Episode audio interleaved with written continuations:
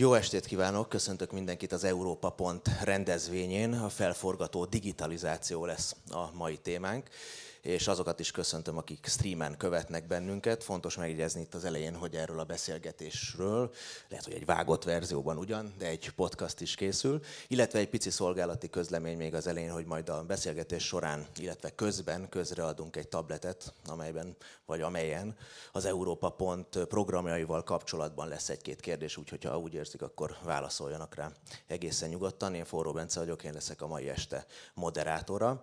Úgyhogy a podcast kedvére akkor még egyszer, tehát a témánk a felforgató digitalizáció, és vágjunk is bele, bemutatom a mai vendégeinket, dr. Vladár Zsuzsát, az ELTE alkalmazott nyelvészet és fonetikai tanszék vezetőjét, a Covido Ergo Zoom című előadásnak a kitalálóját. Köszönjük szépen, hogy itt van velünk. Egy tapsot szerintem egészen nyugodtan. Balatoni Józsefet, vagyis Jocó bácsit, akit mostantól csak Jocónak hívunk, de hát a brand azért mégis kötelez. Jocó bácsi, aki történelemtanár, blogger, író, a felelős szülők iskolájának előadója, úgyhogy köszönjük, hogy itt vagy velünk rendhagyó módon ezen a beszélgetésen, hogyha már digitalizáció az oktatásban, akkor az online térben jelenik meg Halácsi Péter, a Budapest School magániskola hálózat alapítója és vezérigazgatója, valamint a prezitárs alapítója. Köszöntük téged is, Péter! És a teljes képhez hozzátartozik, hogy dr. Fenyvesi Kristóf, aki jelenleg most ott áll még az oszlop mögött, de ez nem lesz végig így, is majd a színpadra följön, és tart nekünk egy előadást a finn helyzetről, legalábbis a finn oktatási rendszerről, hogy ott hogyan jelenik meg a digitalizáció, ugyanis ő a Finn Oktatás Kutatóintézet munkatársa, úgyhogy köszönjük szépen, hogy itt vagy velünk, Kristóf. Akkor vágjunk bele a mai beszélgetésünkbe. Nyilván valamiféle személyes szállat próbál először, vagy személyes szálon próbálja megközelíteni az ember. Nekem az jut eszembe, amikor 2018 nyarán Réfülöpön ültem egy, egy műsorban, és volt szerencsém Csukás Istvánnal beszélgetni. Egyébként tényleg felemelő volt, és utána ittunk egy kávét, és pont ezt fogalmaztuk meg valamiféleképpen, hogy most ezek a mai gyerekek kérdés, hogy, hogy ők hogy figyelnek, hogy ők hogy tanulnak, hogy ők hogyan fogadják be a mesét, hogy tényleg kell még a, a süsű, a sárkány, meg a pompon. Vagy már ez nagyon másképp működik, és ránézett, és azt mondja, hogy azt mondta, azt mondja, lehet, hogy most is figyelj hogy a kütyük jönnek-mennek, de a gyerekek feje nem változik. Aztán, hát ugye 2020 óta ő nincs velünk, tehát ilyen kellemetlen szituációban nem is akarlak titeket hozni, hogy az ő, ő gondolatainak mondjuk akár ellen mondjuk, akár mellett érveljünk, de azért próbáljunk meg ezen az úton elindulni, hogy változnak a gyerekek? Vagy, vagy a gyerek az mindig örök, és csak körülöttünk változik a világ? Zsuzsa? Hát amit én ö, látok, részben személyes tapasztalatból, ö, mert elég régen vagyok a pályán, részben, ö, mint ötgyerekes anyuka, ö, én azt látom, hogy igen változnak. Tehát ö, azok a hallgatók, akik jöttek hozzánk mondjuk 20-25 évvel ezelőtt, egészen másképp gondolkodnak, gondolkodtak, mint azok, akik most vannak nálunk.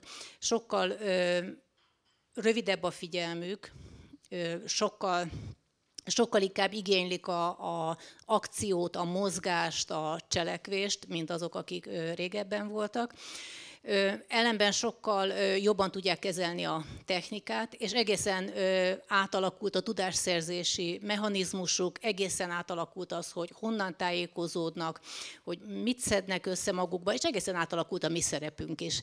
De hát én a felsőoktatást látom, az egy szelete annak, ami történik, a közoktatásról pedig Jocó tud nekünk beszélni. Hát Jocó akkor a közoktatásról, aki te, mint Igen. a frontvonalon ott vagy nap, mint nap. Egyrészt amúgy a legújabb neurobiológiai kutatások szerint változik a gyerekeknek a feje, tehát teljesen megváltozik az agyuk, ezek a neuron kapcsolatok máshogy jönnek létre, máshogy alakulnak ki. Tehát egyszerűen egyszer leköveti a, az ő agyuk fejlődése ezt a digitális és technikai fejlődést, tehát ez nagyon-nagyon izgalmas, hogy akkor az ember mit is vár el, mert hogy én azt szoktam mondani, hogy igazából 19. századi módszerekkel tanítanak 20. századi emberek, 21. századi gyerekeket, ami meg aztán egy teljes káosz, én azt gondolom, tehát nagyon-nagyon kell.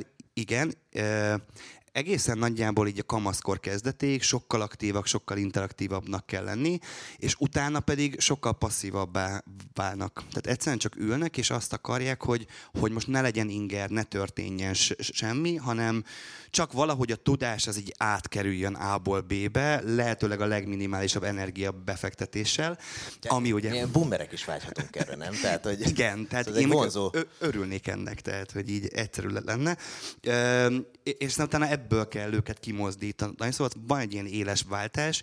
Az biztos, hogy az már nem működik már általános meg középiskolában sem, hogy te kiállsz és beszélsz. Nem tudsz annyira izgalmas lenni, nem tudsz annyira pörgős lenni én azt gondolom, hogy nem feltétlenül kell ezt teljes mértékben követni, tehát hogy nem kell nekem villogó fényekkel és ledekkel és nem tudom, kijelzőkkel bemennem ö, magamon, de nagyon-nagyon sok mindent meg kell változtatni ahhoz, hogy maga a tanulás működjön.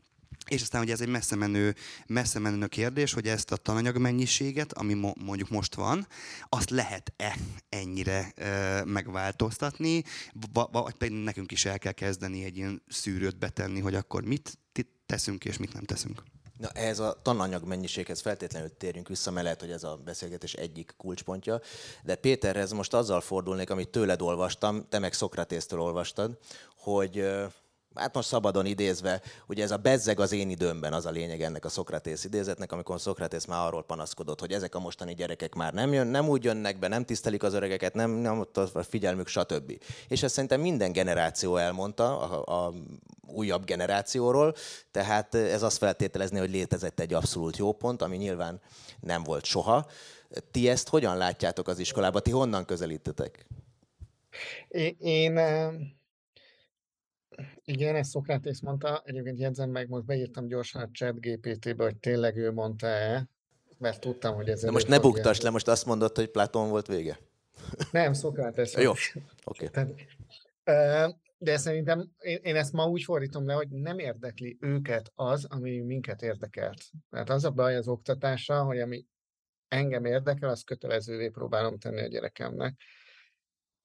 Amiért én lelkesedem, azt meg pláne és őket meg nem az érdekli. Tehát szerintem le lehet őket kötni, csak nem biztos, hogy azzal tehát, és tanárként nagyon nehéz, hogy megpróbáljuk lekötni őket a 232. kötelező olvasmányjal, aminek a nyelvét sem érti, pedig mi is azon nőttünk föl, és milyen zseniális volt akkor. És akkor kitalálunk mindent.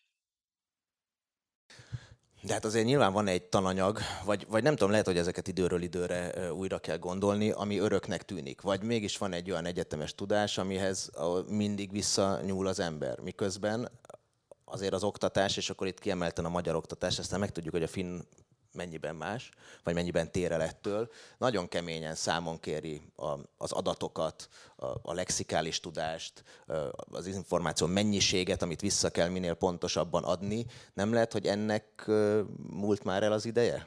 Vagy legalábbis máshogy kéne hozzáállni? Hát én azt gondolom, hogy egy bizonyos alapokat le kell rakni. Tehát valami valami adatnak, valami tájékozódási pontnak fixen lennie kell a, hát én a felsőoktatást látom a hallgatóknak a fejében, mert minden utána az arra tud rá arra tud rárakódni. És amit ezután próbálunk adni, az a készség. Tehát az, hogy, hogy tudják használni az információ mennyiségeket. Teljesen világos, hogy hát ugye mi alkalmazott nyelvészet tanszék vagyunk, és ugye viccesen szokták kérdezni a hallgatók, hogy hol fogják őket alkalmazni, tehát hogy alkalmazott nyelvészek lesznek-e valaha, és akkor azzal szoktuk megnyugtatni őket, hogy biztos, hogy amit mi itt tanítunk, az el fog avulni. Meg különben is ugye hát a szakmáknak egy nagy részét nem is látjuk előre, hogy mi lesz a jövőben a, mi ilyen mm, soft skill-eket próbálunk adni nekik, tehát hogy hogyan tájékozódjanak, hogyan kommunikáljanak, hogyan gyűjtsenek információt, ha találkoznak egy problémával, hogyan próbálják azt megoldani. Tehát ez, ez az, amit szerintem az alapok után lehet adni nekik. Mert az, hogy most megtanítjuk, hogy most éppen hogy áll a tudomány, azzal sokra nem fognak majd menni, amikor 20 év múlva lesznek. Ezzel most megütötte a pillanat, ezeket a képességeket egyetemen kell tanítani? Tehát, mert akkor addig azért az előtte lévő 12 évben az eléggé fura volt a... Te, te, tehát, mert én azt gondolom, hogy e, ezekkel kéne valahol kezdeni az alapkészségek mellett, az, az írás-olvasás mellett. Hát nagyon érdekes dolgok ezek, mert például bejönnek az egyetemre, és akkor az a tapasztalat, hogy nem tudnak előadni. Tehát, hogy hogy nagyon sok olyan hallgatónk van, aki végigjárja úgy a középiskolát, hogy igazából 20 percet szabadon nem beszélt. Nem beszélt meg. Tehát az első vizsgai időszak előtt jönnek, és akkor ilyen, ilyen kis felkészítő tréningeket kérnek, hogy hogyan kell megszólalni egy kollokviumon, hogyan építse föl például a feleletét, vagy olyan alapdolgokkal kell kezdeni, hogy hogyan álljanak neki egy problémának a megoldásának.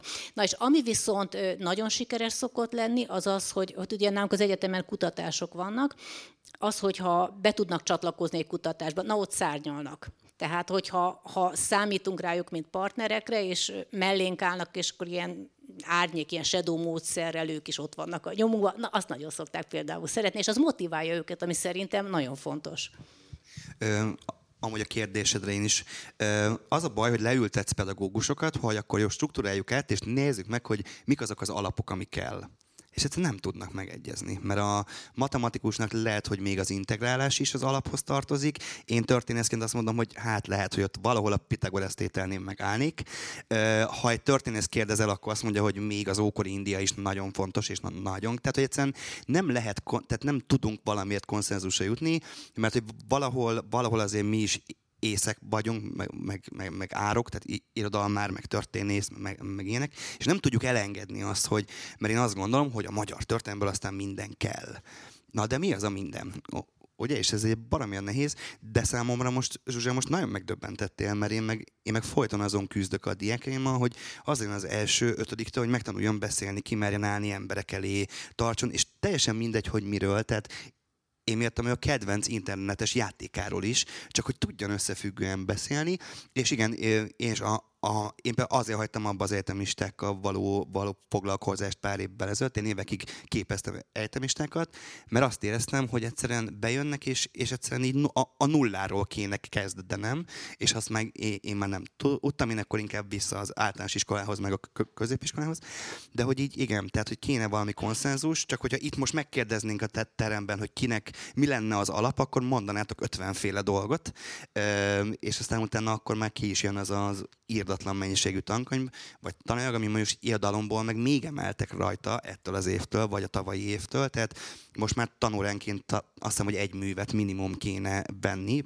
ebbe benne vannak a regények is, hogy végigérjenek a tananyagon. Mert most már csak az a cél, sajnos, hogy végigérjünk gyorsan, rapidba, de még az a Antigonétól a nem tudom, aranyemberig minden beleférjen. Most egy zébetűs regény nem jutott eszembe. Bocsánat. Zébetűs regény? Köszönöm szépen. Igen. Tehát zapegyező.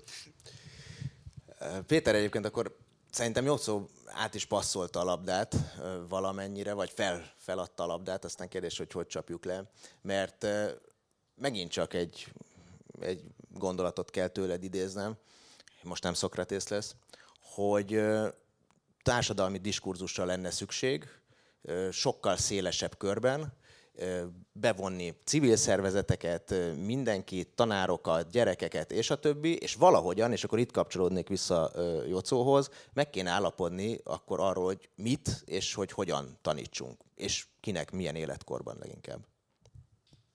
Hát igen, és ráadásul olyan nemzeti alaptantervet kéne, amit az ország minden iskolájában tanítunk.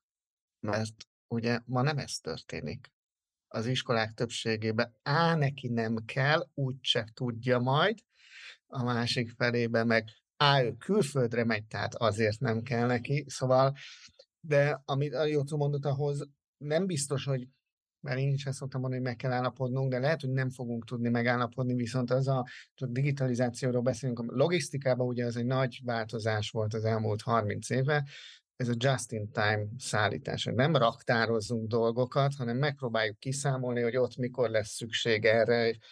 És a just-in-time tanulás az azt jelenti, hogy én nem adok neked 12 évig alaptudást, mert majd arra talán szükséged lesz az alkalmazott nyelvészeten is, meg marketing asszisztensként is, meg a Petőfi TV, tehát hogy így megállapodunk, hogy mi a közös, hanem azt a képességet adom meg neked, hogy just in case, amikor szükséged van egy tudásra, még akkor is, hogyha valaki ezt alaptudásnak gondolja, na akkor azt meg tud tanulni. Tehát ez a tanulás képessége de akkor meg az egész nemzeti alaptanterv átértékelődik, de majd jön a finnországi példa, ahol meg azt mondják, hogy az egész kompetencia, tehát hogy igazából az a fajta alaptudás, az, az lehet, hogy így el is tűnik. Vagy az olyan minimális tulajdonképpen, tehát azért Pitagoras tételig azért el tudunk jutni 12 éves korig, és 12-től 18-ig mit csináljunk matek?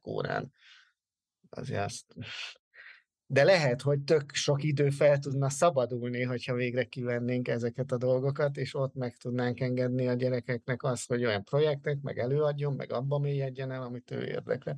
És bocs, még egy dolog, a digitalizáció a témák, ehhez viszont digitális rendszerek kellenek. Tehát ahhoz, hogy ugye azért olyan ma az oktatás, mert száz évvel ezelőtt nem voltak rendszerünk, tehát 30 gyerek bejött, ugyanazt kellett tanulni, osztálynapló volt.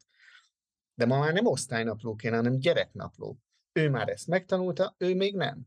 Miért van az, hogy témazáró után valaki kettes kap, öt-ötös kell csinálnia, hogy behozza az átlagot? Azért, mert nem tudjuk megengedni, hogy a témazárót egy hónappal később így mert elfelejteni, mint tanár.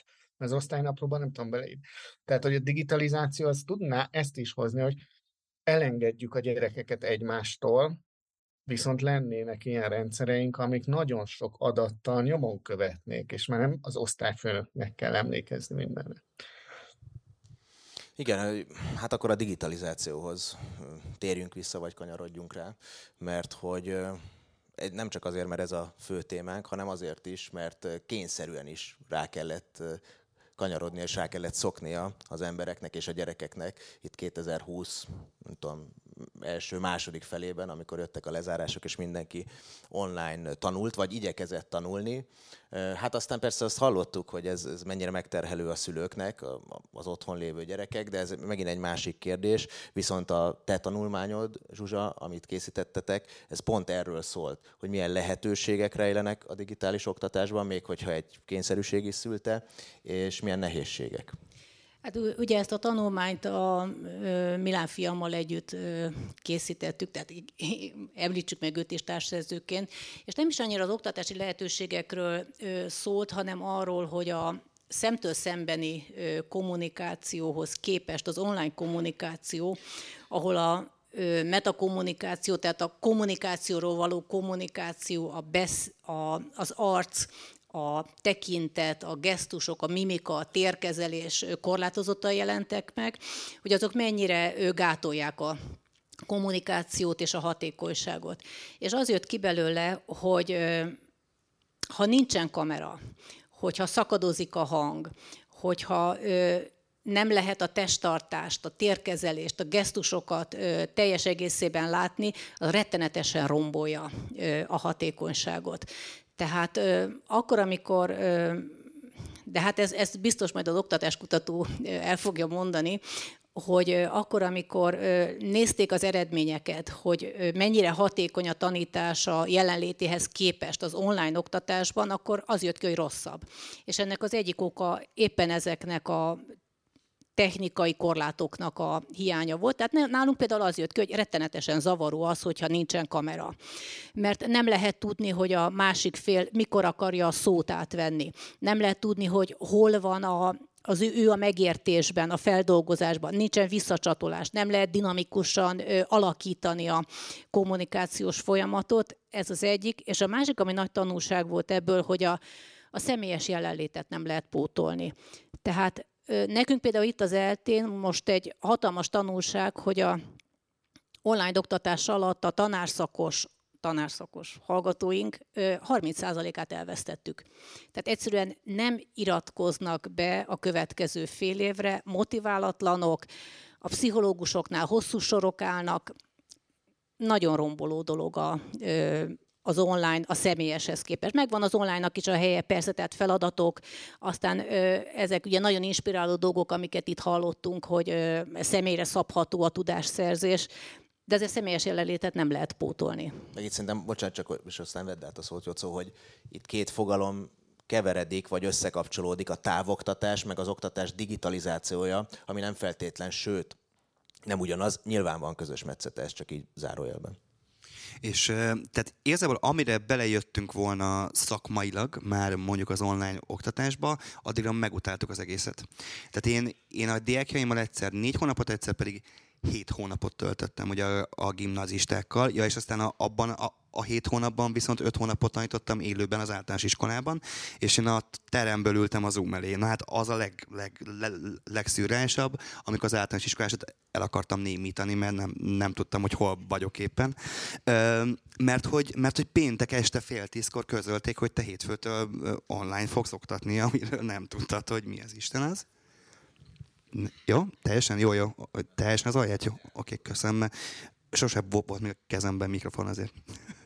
És és egyszerűen ott álltunk, és, és rengeteget dolgoztunk azon, hogy ez megvalósuljon egyáltalán, és, és nagyon-nagyon nehéz volt átállni. És amire még én már rájöttem arra, hogy élménypedagógiát hogy lehet betéve kis csoportokba, én belépek, ezt csináljuk, azt csináljuk, addigra már annyira elfáradt mindenki, és igen, te, tehát, hogy nem látod, de a kamaszkortól kezdve meg nem akartak látszani, tehát nem kapcsoltak kamerát.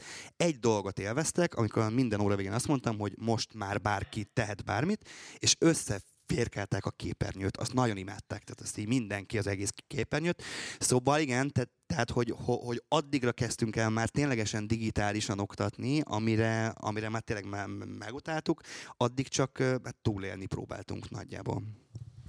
De figyelj, még egy kérdés azért hozzád, hogyha már, de most nem a távoktatáshoz feltétlenül.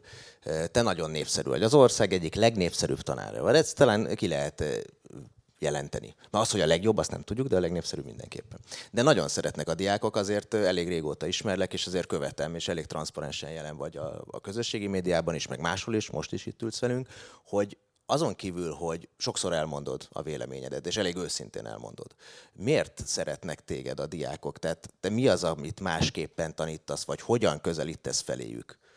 Illetve akkor is összekapcsolva a kérdést, hogy, hogy akkor ezek a gyerekek, ezeknek a gyerekeknek hiába mostani, nem tudom már milyen lambda, vagy milyen generációnak mégis meg lehet fogni a figyelmét, akár 45 percen át? Meg is az, amit talán Zsuzsot, te mondtál másnak a kapcsán, az egyetemisták kapcsán teljesen kijön, hogy partnerként tekinted. Tehát együtt alkottok, együtt hoztok létre valamit, abban ő, a, abban ő sokkal jobban benne tud lenni, és, és szerintem a másik titkom, hogyha már elárulhatom ennek a pár embernek, az az őszintesség, amit mondtál. De minden téren. Tehát, hogy én őszintén odafordulok a gyerekhez, engem tényleg őszintén érdekel, hogy mi van vele. Hogy miért szomorú. Engem őszintén érdekel, hogy mit tud. Az nem érdekel, hogy mit nem, azt majd bepótoljuk. Ö, és igen, én őszintén megmondom a véleményemet. Ami, ami sokszor rosszul esik nekik mert, mert tök sokszor akár a közösségi médiában nem kapnak őszinteséget. Ott csak lájkokat kapnak, otthon csak kedvességet kapnak, hiszen az én gyerekem a legszebb, a legokosabb, a legmindenebb, és elszoktunk az őszinteségtől, és hogy ami először döbbenetes, aztán utána rájönnek, hogy ez hosszú távon mégiscsak kifizetődő. A harmadik az az, hogy én iszonyatosan gyűlölök unatkozni tehát, hogy, hogyha itt most, nem tudom, itt kéne ülnöm még egy órát úgy, hogy nem történik semmi, akkor öt perc után én már nem, elkezdenék azzal játszani, hogy hogy tudom összeforgatni a poharakat, hogy jó legyen. És ezért rengeteg mindent kipróbálok. A drámapedagógiát kombinálom az élménypedagógiával, a reklámfilmeket készítünk az ókori épületekről, és ez a Horst fuchsos módon adják el. Mondjuk ők nem tudták, hogy ki az a Horst Fuchs, tehát először meg kell beszélni, hogy ki az a Horst Fuchs. Aki még, még idősebb, mint ők, őt tudja. Tehát, hogy annyi mindent csinálunk, hogy nem válik unalmas sem. Mindig van valami, és szerintem a humor, mi, mi rengeteget röhögünk. Tehát mi, mi gyártunk történelmi mémeket, történelmi szent. Tehát, hogy a múltkor ö, reformkori TikTok videókat gyártottunk, hogyha Széchenyi ma TikToker lenne, vagy Kossuth ma TikToker lenne, akkor ő hogy jelentené be a Lánchídnak a, az elkészültét például. Zseniális videók születtek, és ők, és ők az életükre megjegyezték, hogy Széchenyi Lánchíd. És TikTok. Péter, egyébként te, te is a TikTokot emlegetted itt még a beszélgetés előtt, amikor csináltuk a, a hangpróbát, hogy miért népszerűbb a TikTok, meg nem, nem is tudom, mivel állítottad párhuzamba, hogy ti a Budapest Schoolnál milyen, milyen tanrendet vagy tananyagot, vagy de lehet, hogy talán ezek a szavak pont, ami, amitől egy kicsit el kéne rugaszkodnunk, és ö, ö, oktatási metódust alkalmaztok. Mondjuk a, és most jött meg az egyik gyerekem, hogy, tehát, hogy nincsen és látnotok kéne, hogy négy kézláb mögöttem áthúszik. De hogy a Budapestban nincsen egy tanmenet, hello, hello, hello. Amit, követ, amit követni kell a tanárnak, hanem azt mondjuk, hogy úgy azért úgy kb. tudjuk, meg vannak mindenféle követelmények, hogy mit kell majd két év múlva tudni, hogy, hogy üljenek le öten tanárok, akik a fő tanára egy, egy, csapatnyi gyereknek, mondjuk 40 gyereknek, vagy 50 gyereknek, és ők találják ki, hogy hogyan rakják össze a tantárgyakat, tömbösítik, összevonják, mi ezeket moduloknak hívjuk.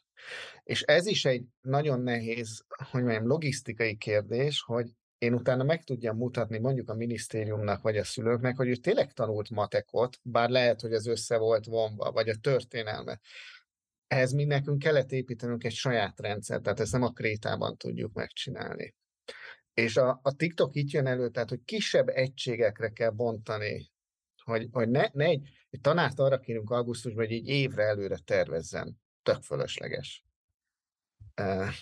De mi lenne, hogyha azt mondanánk, hogy három hétre tervezzél előre, vagy négy hétre tervezz előre, és megpróbálnánk négy hetente cserélgetni egy kicsit a, a, az, hogy mit csinálunk és hogy csinálunk, mert épp most vége van a Széchenyis videónak, és akkor most csinálunk mást, és ez egy tanács csinálja, hát ezek a témakörök, csak mi lenne, hogyha ott össze lehetne vonni.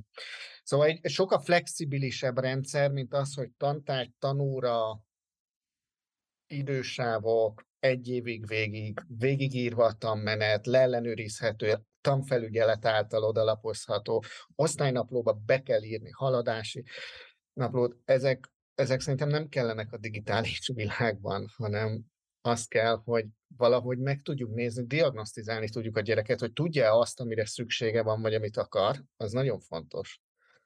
És eljutott-e oda, és ilyen személyes haladási naplókat csináljunk. De hogy, hogy maga az egész struktúra az más.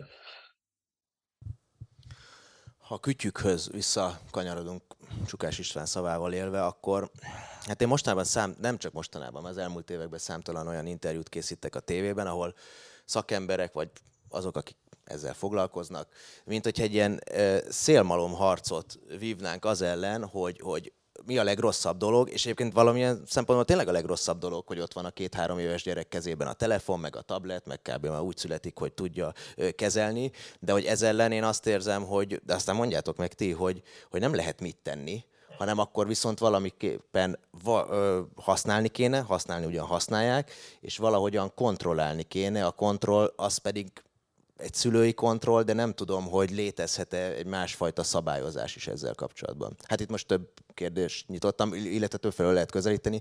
Tegyétek, ahonnan szimpatikus Zsuzsa. Hát mondjuk én az egészen pici gyerekekhez most nem értek, mert az enyémek már ennél sokkal nagyobbak, meg amikor ők voltak kicsik, akkor még nem volt, nem volt ez kérdés, legfeljebb az, hogy mennyi ideig nézhetik a, nézhetik a tévét. De azt, az egyetemen azt látom, hogy, hogy, a, hogy be lehet építeni, be lehet építeni az oktatásba. Tehát vannak nagyon jó lehetőségek, ugye itt elszittem az online oktatást, de de vannak nagyon jó lehetőségek, tehát vannak például nekünk a Canvas rendszerünk van, tehát az, föl lehet rakni ilyen aszinkron feladatokat, nagyon jól megcsinálják hogyha van mondjuk valami közös kutatás, akkor Google dokumentumokban dolgoznak együtt a diákok, és ez nagyon szokták szeretni. Ha, nálunk az eltén nem minden teremben van, sőt, általában a termeknek a nagy részében nincsen például kivetítő, kevés a laptop, de okos telefonja mindenkinek van, tehát tudunk úgy is órát szervezni, hogy mindenki előveszi az okos telefonját, és akkor azon keresztül dolgozunk, úgy keresünk, vagy ott vannak a feladatok, tehát lehet használni. Hát ugye mi, az én korosztályom az digitális bevándorló, tehát mi ezt tanuljuk sokszor a diákoktól, kérünk tanácsokat, hogy hogyan kell ezt vagy azt a dolgot, dolgot kezelni, de az, hogy hogyan kell információba tájékozódni, abban meg mi tudunk nekik segíteni. Jó, szóval akár olyan szempontból közelítve, hogy, hogy látsz-e abban problémát, hogy nem tudom, hány osztályod volt. Tudod fejből, hogy hány osztályt vittél végig? Akár így osztályfőnökként? Osztályfőnökként most a harmadik osztályon van. Ennyi idő alatt már van különbség, vagy azért ez még olyan, olyan kevés idő, ami te generációs szempontból még tanítasz, hogy, hogy, hogy azért nagyjából nagyon hasonlóak voltak a srácok. A nyolcadikosok nem értik, hogy miről beszélgetnek az ötödikesek.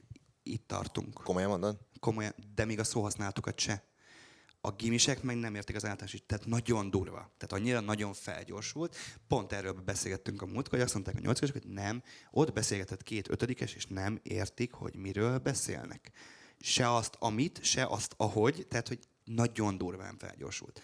Ebbe benne vannak azért vastagon Persze. A, ezek a cuccok, amik ott vannak nálunk Persze. folyamatosan. És azt gondolom, hogy, hogy egy picit, tehát a, amikor megjelent az újság helyett a rádió, akkor azt mondtuk, hogy úr, úristen az emberek el fognak fejteni olvasni, mert minden el fog tűnni. Amikor a rádió helyett a tévé, akkor meg fog szűnni az iskola, a tévébe kiállva valaki el. Tehát, hogy mindig volt egy ilyen ördög ezekben a dolgokban, de most az az ijesztő benne szerintem, hogy nekünk digitális bevándorlóknak kéne megtanítani azoknak, akik meg beleszülettek és hogy mi ott na- nagyon félünk. Ugye Feldmar Andrással pár, pár éve beszélgettem egy színpadon, és ő mondta azt, hogy most először a történelemben, amikor, amikor nekünk kell a fiatalabb generációtól tanulni, és itt jön be az ego, hogy hajlandóak vagyunk-e vagy nem erre. E- és sajnos a felnőttek nagy része sem tudja jól használni ezeket az eszközöket. Tehát, hogy az az alapprobléma, hogy akinek meg kéne mutatni egy gyereknek, az nem tudja használni. Tehát, hogy a gyerek az, az jóval hamarabb lezárja az anyja elől a telefont, mint az anyja a gyerek elől. De, de nem is feltétlenül a, a technikájára gondoltam, érted? Tehát nem feltétlenül azt, hogy, hogy hogyan kapcsolom be, meg ki, meg hogyan lépek be alkalmazásokba, hanem milyen tartalmat érnek el. Hát me- menjél fel, bár bízom benne, hogy neked is inkább értelmes ismerőseid vannak, de felmész a közösségi médi- médiák, médiákra, olyan nincsen, szóval média felületekre, és nézd meg, hogy felnőtt értelmes emberek hányszor osztják meg, hogy az XY vállalat szétosztja a vagyonát ha és ha megosztod, akkor kapsz egy 30 ezeres út. És te... Neked nincs telked a Holdon? De van. Nekem már van, de nekem már előbb volt, mert én még előbb értesültem róla levélben, amikor küldték, hogy, hogy, hogy 50 embernek írt meg és külde, különben rádesik egy zongora. Tehát, hogy hogy egyszerűen nem, tehát egyszerűen a felnőttek sem tudnak információt szűrni, mert hogy mi van, ami a, eddig az, ami a tévében elhangzik, az igaz. Most az, hogy ami az interneten van, hát az biztos igaz. Hát ott, hát ott az interneten minden fönn van, tízezer forintért be lehet lépni, onnantól kezdve minden információt, te, te, tehát hogy ők sem tudják kiszűrni. Tehát, hogy azt is meg kéne neki tanítani, hogy hogy szűrünk információt, tehát, hogy, és közben meg tényleg megosztogatunk ilyeneket, hogy hogyan legyél, ö, nem tudom, fantasztikus író öt lépésben. És akkor így és az leszel, fantasztikus író lesz előtt lépésben. Na ehhez csak annyit, hogy például mi az egyetemen azzal kezdjük, hogy hogyan tudod, hogyan tudja a diák eldönteni mondjuk egy adott forrásról, hogy az hitelese vagy sem. Tehát mitől, lesz, mitől lehet egy információt hitelesnek, tudományosnak elfogadni, és mi az, amiről azt mondom, hogy ellenőrizetlen, hogy ezt nem szabad felhasználni, tehát tájékozódni, szűrni. Tehát pontosan ez, amit Jocó mondott, hogy honnan ö, tudja azt megítélni, hogy egy információ az most igaz vagy nem, hogy azt érdemes a többieknek továbbadni vagy sem, hogy egy hír az igaz hír vagy álhír. Tehát igen, ezeket például nagyon fontos megtanítani nekik. Péter, ehhez a témakörhöz még valami gondolat, ami... Hát a, ugye az oktatás, vagy nevelés tudomány először a tévét mondta azt, amit mi szülők szeretünk csinálni, és a gyerekeink is. Az alkoholt egy 8 éves gyerek nem szereti, a szex az nagyon nem szereti 8 évesen, csak pont a tévénél kezdődött el, és szerintem ott azért sokat megtanultunk, ez a négy órát tévéztek, vagy öt órát tévéztek a csúcson a, a magyarok, vagy valami ilyesmi dolog volt. Ez most átment TikTokra vagy YouTube-ra. És ez tényleg igaz, hogy szerintem szülőként kéne megtanulni először használni, tehát hogy ez az egyik dolog. A másik meg, hogy igen, addiktív. Tehát én ezelőtt egy internetes vállalkozásban dolgoztam, terméket fejlesztettünk, úgy fejlesztjük a terméket, hogyha te elkezded használni, azt szeretnénk, hogy használd még egyszer. Van még egy ilyen szakma, ez a drog készítés. És hogy addiktív, és erről szerintem beszélni kell. Tehát, hogy hogyan tanulod meg, és tulajdonképpen ez a generáció, ha túlél, sokkal jobban önkorlátozó lesz, és az önfegyelme jobb lesz, mint a szüleink alkoholista generációjának tehát, hogy szerintem, ez, és ezekről nagyon sokat kell beszélni, mert hogy, mert hogy nagyon nehéz. És, és itt van az, amikor például a szülőknek, meg a tanároknak kéne. Emlékszem, milyen meglepő volt, amikor nálunk egy iskolában, 9-8 éves volt a gyerekem, hogy el, behívtuk a szülőket, és akkor most beszéljünk arról, hogy mit csinálunk a mobillal. Mert most én hiába csinálom tanárként azt a mobillal, ha te otthon nem azt csinálod a mobillal. Van-e mobilja a gyereknek, vagy nincs? Ráadásul egynek van, akkor a másik is akar. Abba a környezetben például mi megállapodtunk, hogy tíz éves korig senki nem kap mobilt. Nagyon jó volt, de ez egy újfajta, megint csak egy beszélgetést igényel szülők és tanárok és iskolák között. Szóval, hogy nehéz. Hát minden fogjuk folytatni ezt a beszélgetést, de szerintem akkor elérkeztünk a finn példához, hogyha már annyiszor szóba hoztuk, hogy mi itt Budapestről hogyan látjuk a helyzetet, de hát a finn oktatás az meg messze földön híres, és sokat lehet belőle és tőle, vagy tőlük a finnektől tanulni, úgyhogy dr. Fenyvesi Kristófot kérem szépen, hogy fáradjon föl a színpadra és tartsa meg az előadást. Egy mikrofont, hogyha... Köszönöm szépen, hát nem tudom, érzik-e, hogy több szempontból is hálátlan szerepbe kerültem. Itt zajlik egy fantasztikus beszélgetés, és rengeteg hozzászólni valom lett volna. Szokratész neve többször elhangzott, na most én egy perccel a kezdés előtt a Szokratész diát kivettem, mikor megtudtam, hogy itt 15-20 percig untathatom önöket egy ilyen idejét múlt frontális előadással, de akkor azért lehet, hogy visszacsempészem majd, úgyhogy megértésüket, türelmüket szeretném kérni mindahhoz, ami elhangzik. Ugye elég jól tudok szerintem kapcsolódni, és akkor egy ilyen elnyújtott dialógust szeretnék magam részéről, egy ilyen hozzászólást kezdeményezni ennek az előadásnak a formájában. Ugye, hát ez a Twitter, ugye ez már félig meddig a, a múlté, hogyha úgy gondoljuk, viszont 2016-ban a politikusok elég erősen rákattantak, most a milliómosok kattognak rajta, és hát ugye mondanom sem kell, hogy az eszköz és a használati kultúra megtanulása ügyében nem ők a legjobb példák, ugye? Ez elég egyértelmű. És hát ez egy olyan játék, amit egy nagyon jó barátom készített 2016-ban.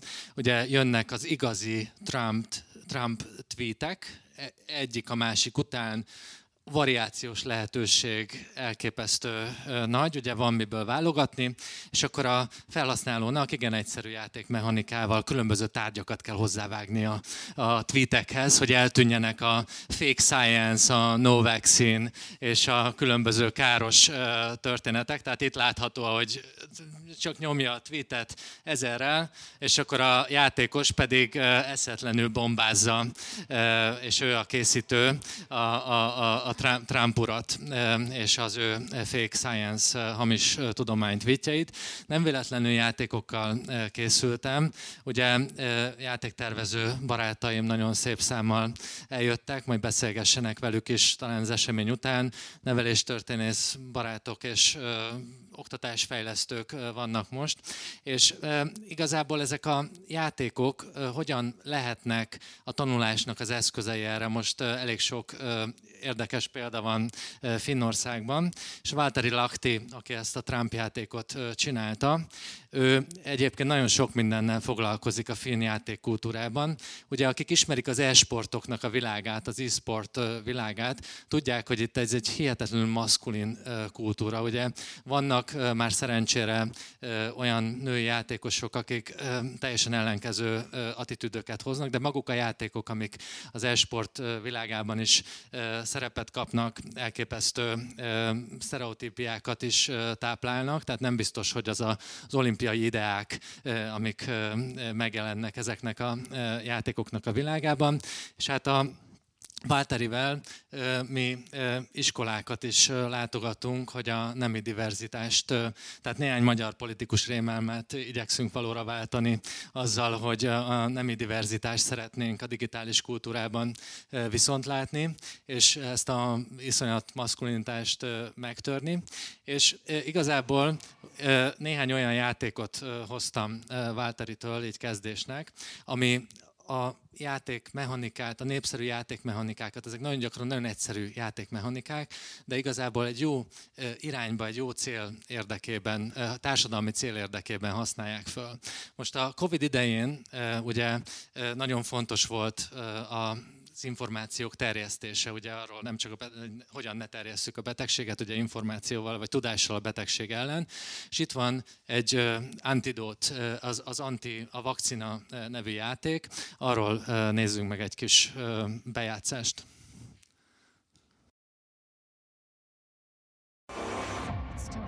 The world is suffering. A deadly virus is stealthily spreading around the world, killing our friends and loved ones. Can't you see? This concerns you, too. We can still stop it, but only if you help us.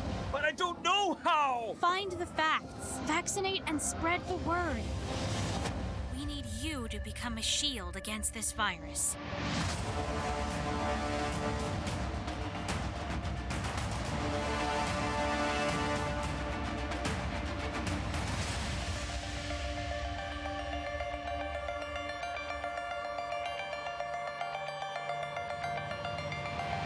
Igen, ez egy mobil játék, nem túl bonyolult játékmechanikával, nagyon élvezetes, teljesen addiktív egyébként, de mi a célja? Oltas, hagyatkozz a valódi hiteles forrásokra, és bátoríts másokat is, hogy, hogy, hogy így, így tegyenek. Tehát ebből a játékból igazából ilyen addiktív játékos módon rendkívül sok hasznos információt lehet szerezni. Itt van néhány részlete ennek a játéknak, ugye most nem megyünk bele, itt a logika és az akció keveredik a játékmechanikában, és egy, egy nagyon, nagyon élvezetes játék, miközben ugye számtalan olyan információt kapunk a játék során, ami a tudományos tényekkel összhangban van, és igazából azt a magatartási mintázatot segít elmélyíteni, amit felelős magatartásnak és kritikai gondolkodásnak hívunk, mert rengeteg fék információ is megjelenik, és hogyha arra ugrunk rá, akkor nyilván kevesebb, kevésbé vagyunk eredményesek a, a játékban. Jön, jöjjön most egy másik játék. A játéknak az a címe, hogy totális diszlexia, vagy totál ADHD, és egy ADHD és egy gyerek vagy fiatal tini szerepében találjuk magunkat, és tulajdonképpen egy, abba a tini térbe kerülünk be, ami a mindennapjaink tinédzsereinek a tere. Ott vannak azok a TikTok, online chat, mobil csábítások, minden, és azért kapunk tulajdonképpen jutalmat a játékban, hogyha ezt a játékost, az étut minél kevésbé hozzuk számára kényelmetlen helyzetekbe. Tehát hogyan találjuk meg az utat itt totál ADHD-sként a világban. És ugye sokat beszélünk manapság arról, hogy a figyelemzavar, a különböző neurotikus tünetek hogyan szövik át az ifjúságot. Itt is erről van szó, tehát egy ilyen neurodiverzitásnak is kellene, hogy az oktatásban is érvényesülnie. És ugye nagyon sokat segíthet egy olyan játék, amiben egyszerre bele tudunk helyezkedni eh, egy ilyen eh, világba, és tanárként, diákként, hogy tudom megérteni az osztálytársamat, hogy tudom megérteni a tanítványomat, és ugyanakkor ez ugyanez a játék alkalmas arra, hogy a totál ADHD-s gyerek kitalálja, kipróbálja egy ilyen védett formában azokat az élethelyzeteket, amikkel egyébként a következő pillanatban szembe fogja találni magát. És tulajdonképpen ő is fejlődhet ezáltal, és biztonság érzetet nyerhet. Ezeket alkalmazott játékoknak hívjuk, különböző jellemzőik vannak, hangsúlyozottan nem oktatási játékok, hanem olyan alkalmazott játékok, amiből tanulni lehet, értelmes, élvezetes módon lehet belőlük tanulni, és nem a formális tanulásnak a mintázatait hozzák. Egy olyan közegben, olyan játékmechanizmusok nyomán, amik, amik, amik abban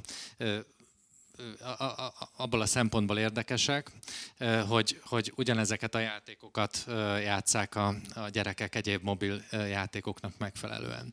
Ugye az egyetemi világban ezt, ezeket a megoldásokat kutatjuk is.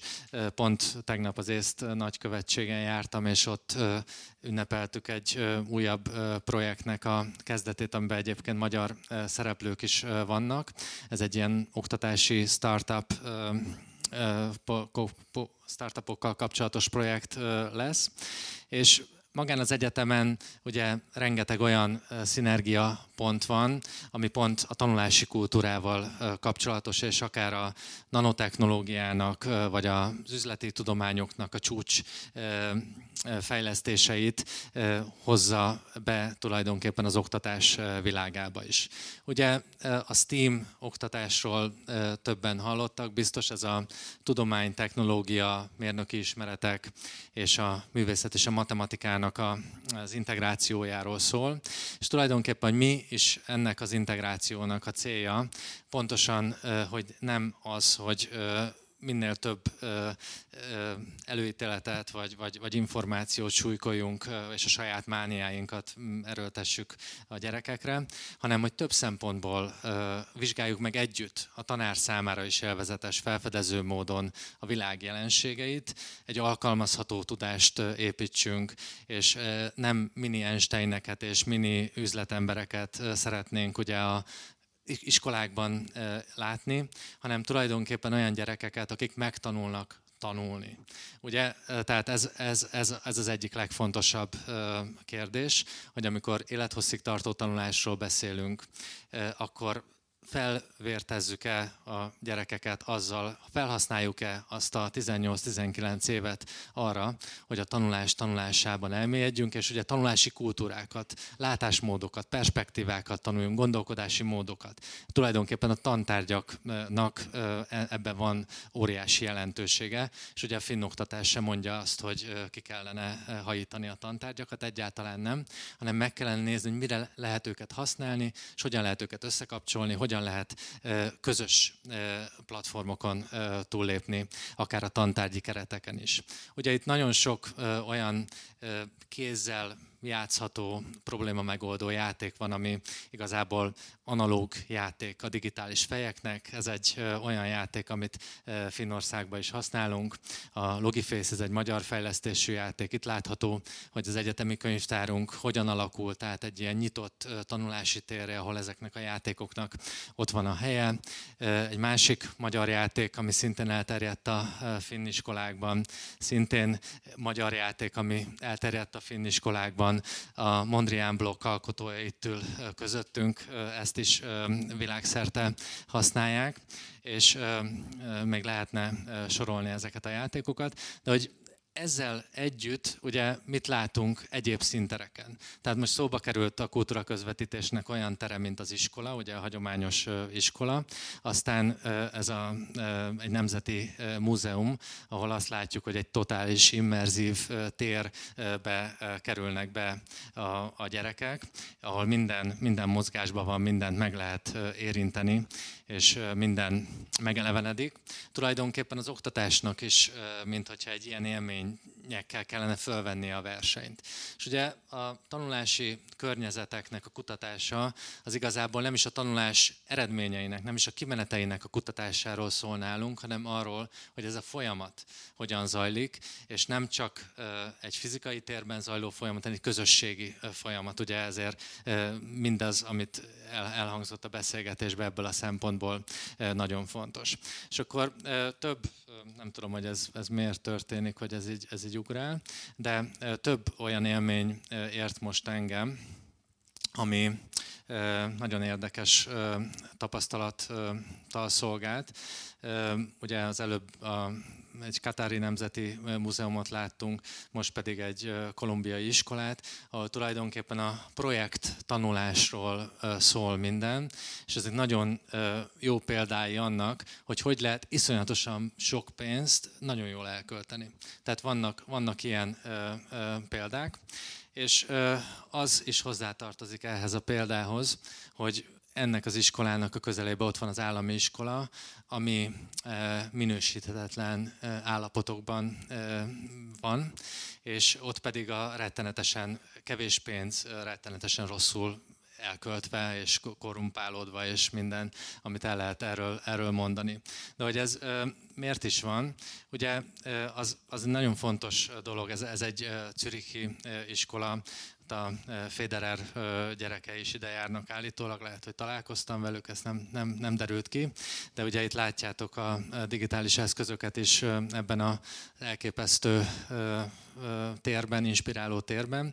Ugye arról van szó, hogy a finn oktatás pontosan attól nagyon érdekes, és attól nagyon jelentős, hogy tulajdonképpen ezt a színvonalat tudja minden egyes diáknak nyújtani, legyen szó a kisfaluról, legyen szó a nagyvárosról, legyen szó a tanyavilágról, tényleg az egyenlő hozzáférés és, a, és az egyenlő ö, ö, megközelítéseknek a, a, a világa. Ugye ezeket próbáljuk mi is összegezni, és ez, erről néhány példát még mutatok. Ez gyorsabban szalad, mint én. Tehát, hogy például a mobiltelefon hogyan válik egy augmentált valóság eszközévé a, a a tanulói térben. Ez egy ingyenes alkalmazás, amit itt látunk, vagy az, hogy egy 3D nyomtató hogyan egészíti ki egy iskolának a felszereltségét, és ugye azok a játékok, azok tanulói projektek nyomán készülnek el, tehát a gyerekek maguk válogatják össze azt, hogy milyen logikai játékokat szeretnének a matekórán játszani, ők gondolják végig, hogy az hogy kapcsolódik a tananyaghoz, utána ők modellezik meg, ők nyomtatják ki.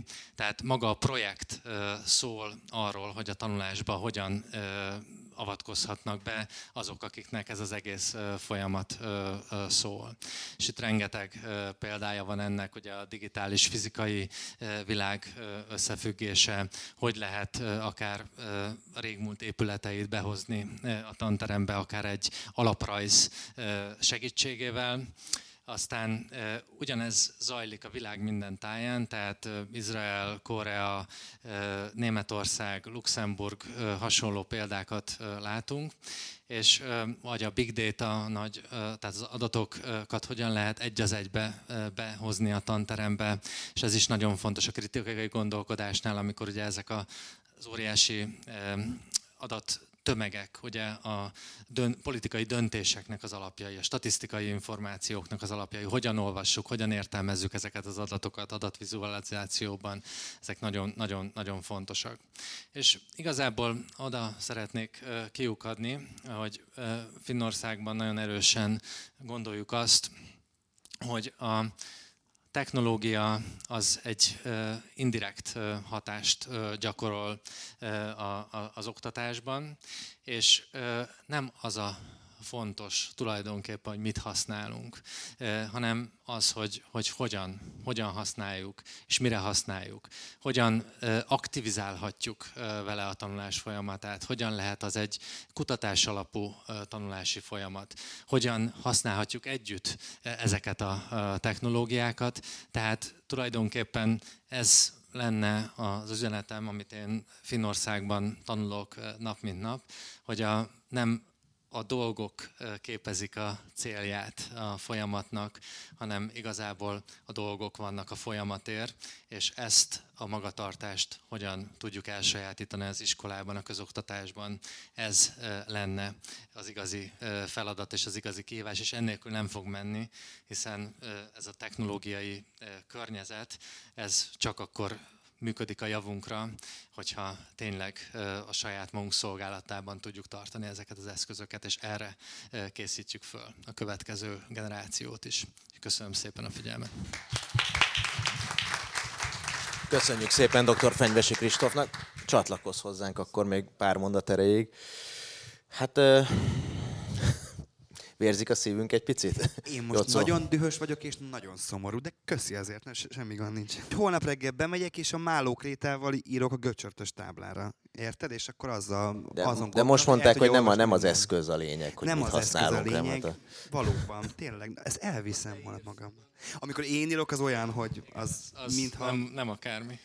Igen, de közben meg annyira jó lenne, mert hogy így a gyerekeket fosztjuk meg ezektől a dolgoktól, ezektől a képességektől, ezektől a skillektől. Én, én már annyi pályázatot írtam, tényleg már ilyen mindenféle nyomtatóra, meg mindenre cégekhez, meg sosem nyertünk.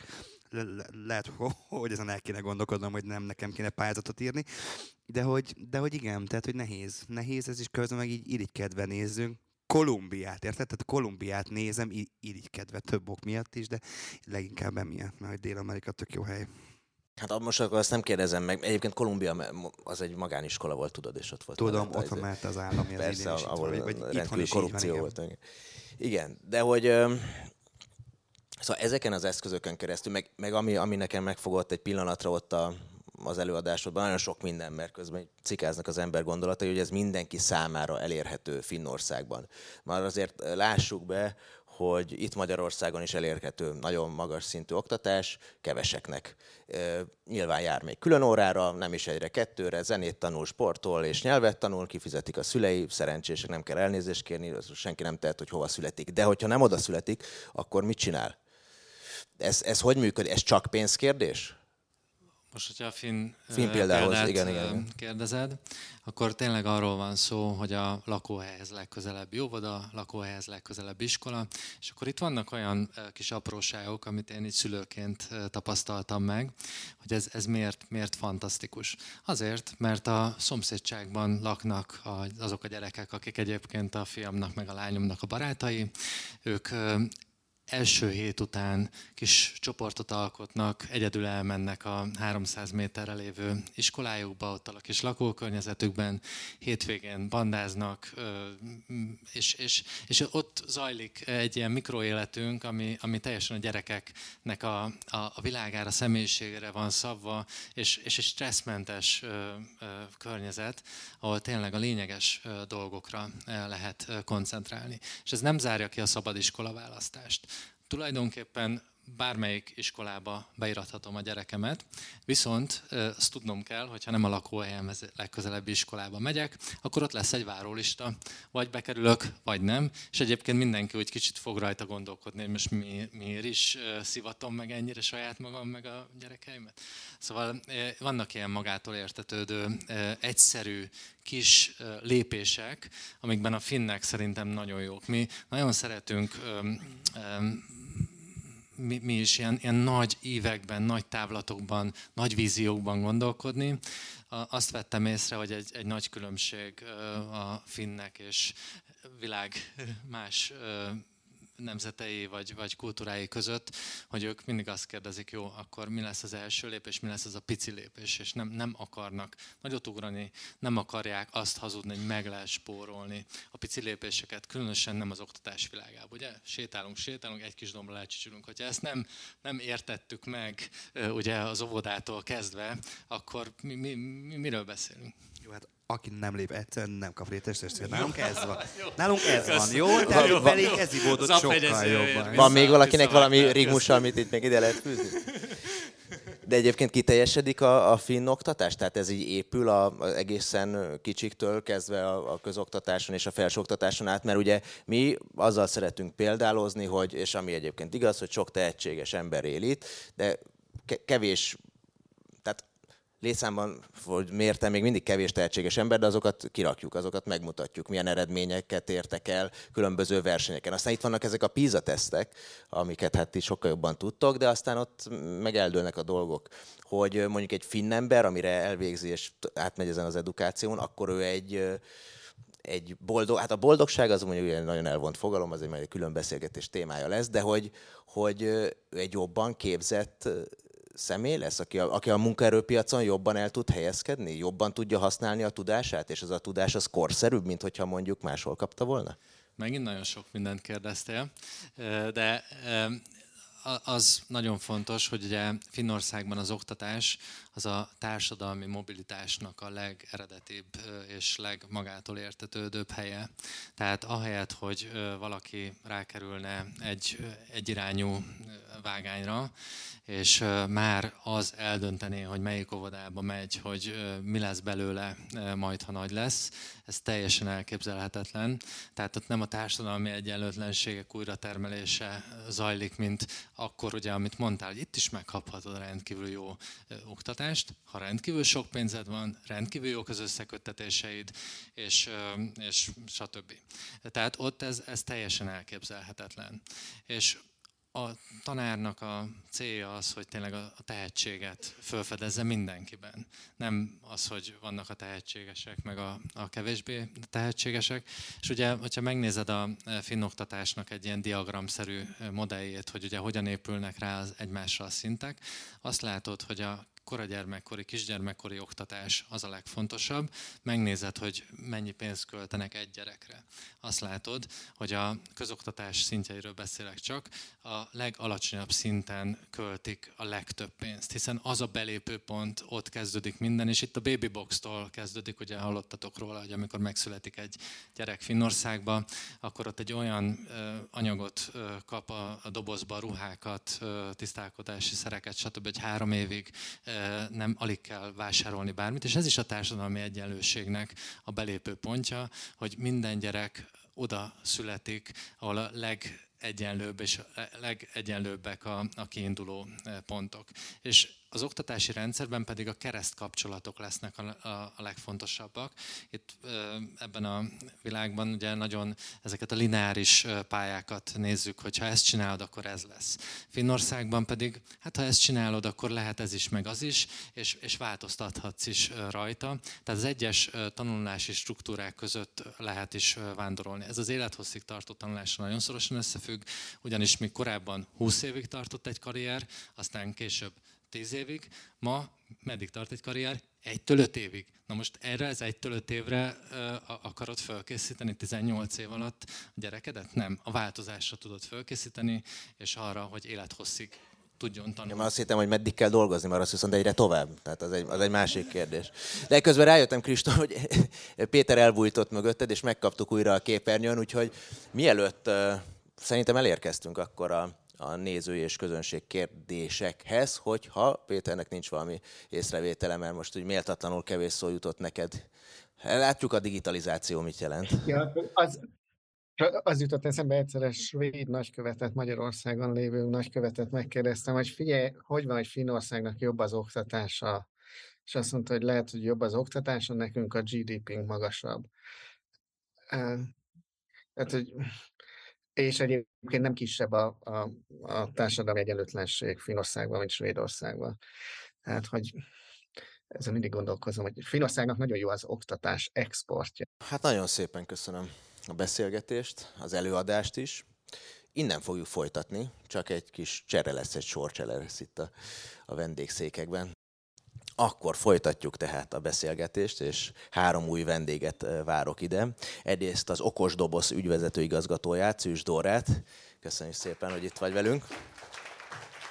A digitális Persze, gyere, a mikrofon meg. A digitális Batman részéről Pintér Zsoltot, aki alapította a digitális batman -t. A Polo önmagáért beszél, és a Makers Red Box-tól pedig érkezik hozzánk Pető Balázs. Köszönjük szépen, hogy itt vagytok velünk. Hát azért elején megadom a, tényleg a, a szabad kezet, mert itt, itt annyi, annyi mindent érintettünk, és biztos, hogy volt legalább 8-10 olyan pont, amikor olyan érzésetek volt, hogy na, én ebben most beleszólok, úgyhogy teljesen szabadon az előbbi, nem tudom, másfél órához, hogyha bármiféle hozzáfűzni valótok van, akkor azt nagyon szívesen veszem, ha nem, akkor irányítjuk tovább itt a események sorát. Hú, hát nagyon sok mindenhez valóban teljesen igazad van. Uh, én vissza, visszanyúlnék 2010-re, eh, mert körülbelül akkor kezdődött az okos doboznak a, a, a fejlesztése, és a mi célunk és a mi gondolatunk az volt, hogy kilépve az iskolai keretekből, kilépve a tantárgyi, vagy a tantárgyiból azért nem annyira, de a tanórai keretekből csináljunk olyan tartalmakat, amiben egyénileg tudnak a gyerekek iskolai tudásukat és a képességeiket gyakorolni, és, és, és ezeket a képességeket játékos, játékos interaktív feladatokon keresztül fejleszteni. És ami nagyon fontos volt még számunkra, bár azt szoktam mondani, meg bármere járunk, azt mondjuk, hogy az okosdoboz gerincét a mindenkori nemzeti alaptanterv képezi minden egyes feladat, ami máskülönben van belőle 16 ezer az okosdobozon, minden egyes feladatnál azok a gyakorló pedagógusok, akik kitalálták ezeket a feladatokat, nagyon fontos megkötés volt nekik, hogy képesség és, készség és képesség fejlesztésre is koncentráljanak. Tehát, hogy ne csak a tudás, mert ugye beszél volt erről szó, hogy akkor még mit kéne megtanulni, meg még mik azok az ismeretek, hanem hogy hogyan tudjuk erre ráépíteni azt, hogy a gyerekeknek a különböző kognitív, szociális képességeit is a feladatokon keresztül fejlesszük de ez csak egy nagyon kis része annak, amit még tudnék Igen, meg itt már belementél az okosdoboz lényegébe is, hát de hiszen viszont erről van szó. Vagyom, hát a gondoló Zsolt, akkor a digitális Batmannel is kezdhetjük, de hogyha van benned még olyan gondolat, amit szeretnél megosztani az előző másfél óra, akkor nyugodtan. Tehát annó ugye a digitális Batman, amikor létrejött a Covid első napján, akkor ez nem indult semmifajta komolyabb akciónak, ez egy személyes felajánlás volt, hogy az otthon lévő digitális eszközöket azt felajánlottuk a család olyan gyerekeknek, akik ezzel nem rendelkeztek. Én azt gondoltam akkor, hogy és a saját környezetemben, a saját gyerekeim iskolájában is ezt láttam, hogy ilyen digitális eszköze mindenkinek van, tehát az a három-négy eszköz, ami nekünk otthon felesleges, az lehet, hogy el sem fog kelni. Azt a pár napon belül kiderült, hogy százas nagyságrendben voltak igények digitális eszközökre, tehát megpróbáltunk ugye a Covid idején úgy áttérni digitális oktatásra, hogy a gyerekek jelentős részének nem voltak digitális eszközeik. Illetve nagyon sok családnál nem volt internet sem.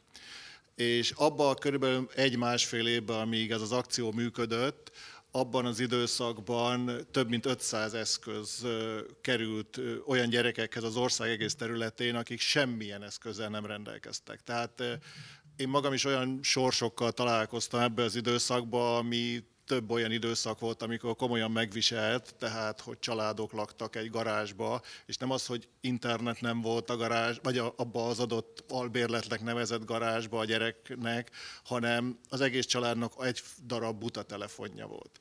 Tehát így nehéz megoldani a digitális oktatást, és beszélhetünk digitális oktatásról, és, és hibrid tantermekről, és, és nagyon sok mindenről, de az alapvető eszközök hiányoztak. Egy olyan vidéken, én Vas megyéből, Szombathelyről jöttem, ami az országon belül egy gazdag és jól ellátott vidéknek tűnik, de még ott is komoly hiányokkal találkoztunk. És tudtátok, vagy volt lehetőségetek valamennyire követni ezeket az életutakat? Nyilván nem ennyire számosan, mert hát itt több száz, vagy akár már ezer esetről van szó, de egy-egy történetnek volt folyamánya? Voltak ebbe azért nekem kedvenc történeteim, ahol én követtem, sőt a mai napig is követem, mert azért az, az egész az oda fejlődött, hogy a, a ennek az akciónak a során már nem csak digitális eszközökről volt szó, hanem megkerestek például olyan kéréssel, hogy egy családot, ahol a nagymama neveli a gyerekeket, mert a szülők eltűntek, ott beázik a tető, tudunk-e segíteni, természetesen tudtunk. De, de mozgássérült gyereknek szereztünk olyan eszközöket, amivel megkönnyítik a, a, a mozgását, de az akción belül került kiskutya a gyerekekhez, tehát ebből egy olyan... olyan Kevésbé digitális eszköz. Nem robotkutya, egész, Na igen, egészen mert, hogy igazi, ma már ezt... és a, a kutyának a sorsát például abszolút a mai napig is követem, tehát tudok róla, hogy nagyon jó helyen van. Balázs, te a Makers Redbox rejtelmeibe vágnál vele? Most már egyből, vagy, vagy még van ehhez egy ilyen általánosabb? Próbálnék egy kiegészítést tenni, vagy megpróbálni válaszolni a felmerült kérdésre, hogy mégis hogyan lehet a gyerekeket egyénileg követni. Én nekem van egy nagyon régen félbehagyott neveléstudományi doktorim, ami valamikor a 2000-es évek környékén úgy, úgy szakadt meg, hogy nem ért a végére a kutatás, de létezik egy DIFER nevezetű értékelő rendszer, amit ott a Szegedi Tudományegyetemen fejlesztettek ki, és gyakorlatilag arra alkalmas, hogy több különböző területen nagyon részletesen vizsgálva a gyerekek kompetenciáját és annak részkompetenciáit, változását mondjuk 3-4 éves kortól a 8-9 éves korosztályig rengeteg adattal rendelkezik a, a, a Szegedi Egyetem, és emiatt egy nagyon pontos diagnosztikai mérőrendszert tudtak kidolgozni, ami hát könyvtár vagy könyvesbolti forgalomban kapható, óvónők használják, mérőlapok vannak, visszajelző füzet, amiben, amiben a gyerek fejlődését lehet követni egész a a, a három-négy éves korától addig a szintig, amíg ezek a, a vizsgált kompetencia területek egy úgynevezett optimális szintig eljutnak. Ezek az íráshoz, olvasáshoz, szövegértéshez, tehát alapkompetenciákhoz kapcsolódó dolgok. Az én feladatom az lett volna, hogy ezt integráljuk be a kakaóbiztos számítógépekbe. Hát a kakaóbiztos számítógépek akkor egy nagy politikai botrány kapcsán végül odáig jutottak, hogy óvoda nem akart hallani arról, hogy még itt bárki kutatásként szoftver telepítsen. De hát ezt a munkát, amit én akkor nem végeztem el, ezt azért tíz éve később mások elvégezték, és hát gyerekjátékokba lehet beépíteni azt a fajta mérő mechanizmust, ami képes ilyen jellegű adatok gyűjtésére, és ilyen jellegű adatokat egyébként gyűjtenek rólunk is. Oktatási célú alkalmazások, a mobiltelefonunkon ott vannak, tehát amikor mi a bármelyik mondjuk nyelvoktató alkalmazásra, és direkt nem akartam kiemelni egyik vagy másik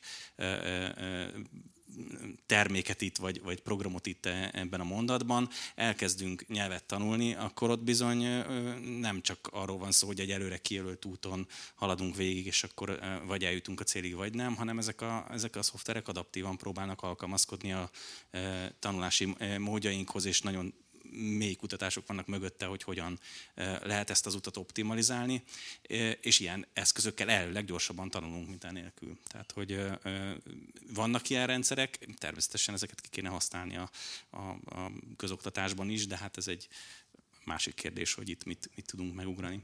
Szerintem remélem, hogy egyébként erről a kérdésről is beszélünk, de akkor az okosdobozhoz egy picit visszakanyarodva, ez tankönyv független digitális eszköz, vagy tan- taneszköz, ami a tanároknak szól, a gyerekeknek szól, a szülőknek szól, vagy mindenkinek szól, és, és csak máshogy?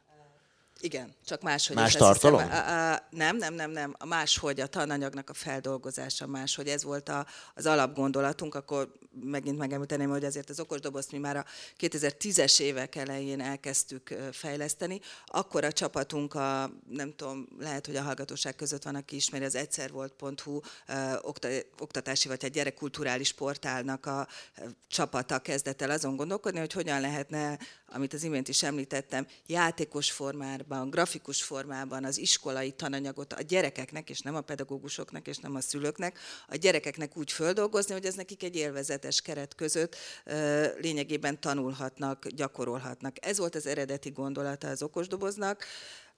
Az első változata még ilyen kis CMPC-k voltak, nem tudom, ilyen kis iskolai táblagépekre installálva jelent meg az okosdoboz, aztán pendrive-on lehetett már megszerezni, aki szerette, és igazából a 2016 volt ez az év, amikor megnyitottuk, ingyenesen, mert előtte másképpen volt, vagy volt értékesítése az okosdoboznak, ingyenesen mindenki számára, teljesen demokratikusan mindenki számára elérhetővé vált az okosdoboz. És amit észrevettünk, tehát először figyeltük, mi is gyűjtünk adatokat máskülönben minden felhasználóról és minden tevékenységről, hogy azt láttuk, hogy a, a délutáni órákban, amikor hazamentek a gyerekek, a fürdés, a vacsora előtti órákban volt a felhasználási csúcs az, az oldalnak, és ez elkezdett áttevődni délelőtre. Tehát, hogy bármi még akkor, és azóta nagyon sok minden változott, és most már mi direkt megszólítjuk a pedagógusokat, tréningjeink vannak, programjaink, de igazából a gyerekek vitték be a közoktatásba ezeket a, ezeket a játékokat, ezek digitális játékok, előbb említettem, csak a Nemzeti Alaptantervhez kapcsolódva van 16 ezer grafikus feladat, és ami nagyon fontos, hogy ezt az összes feladatot gyakorló pedagógus találta ki. Tehát én közel 200-250 pedagógussal dolgoztam itt az elmúlt tíz évben, amióta vezetem az okosdobozt. Tehát, hogy őket is meg, meg voltak szólítva, de a feladatok igazából a gyerekeknek saját otthoni használatra készültek, és aztán ez becsúszott a, a közoktatásba, még a pandémia előtt, és aztán az meg egy teljesen más váltás volt, hogy, hogy hogyan lett egy alapvető, azt gondolom nagyon fontos eszköze a, a pedagógusoknak, akik eh, megpróbáltak, ahogy Jóci is említette, egyik napról a másikra itt átállni a, a digitális eh, világba, hogy, hogy egy első számú és egy nagyon aktívan használt eh, eszköz a mai napig az okos. Ha jól értem a tartalmat, akkor a tanárok állapították meg, vagy állították igen. elő grafikusokkal Nem, karöltve? Igen, hát ez, ez egy hosszú Én folyamat. még megnéztem egy videót nálatok, az a májról szólt, a májnak a funkciójáról, igen. aztán annak elváltozásairól, és minden, ami ehhez kapcsolódik. Igen, ez Tehát már... akkor egy, mondjuk egy ilyen tartalom, az, az hogyan Ezt például egy gyerekorvos találta ki, de alapvetően különböző tehát akkor vannak az okosdobozon azok a tartalmak, amik a ta, mi azt úgy hívjuk, hogy mátrix, amikor megérkezik az ember az okosdobozra, tehát tantárgyi évfolyami felosztásban,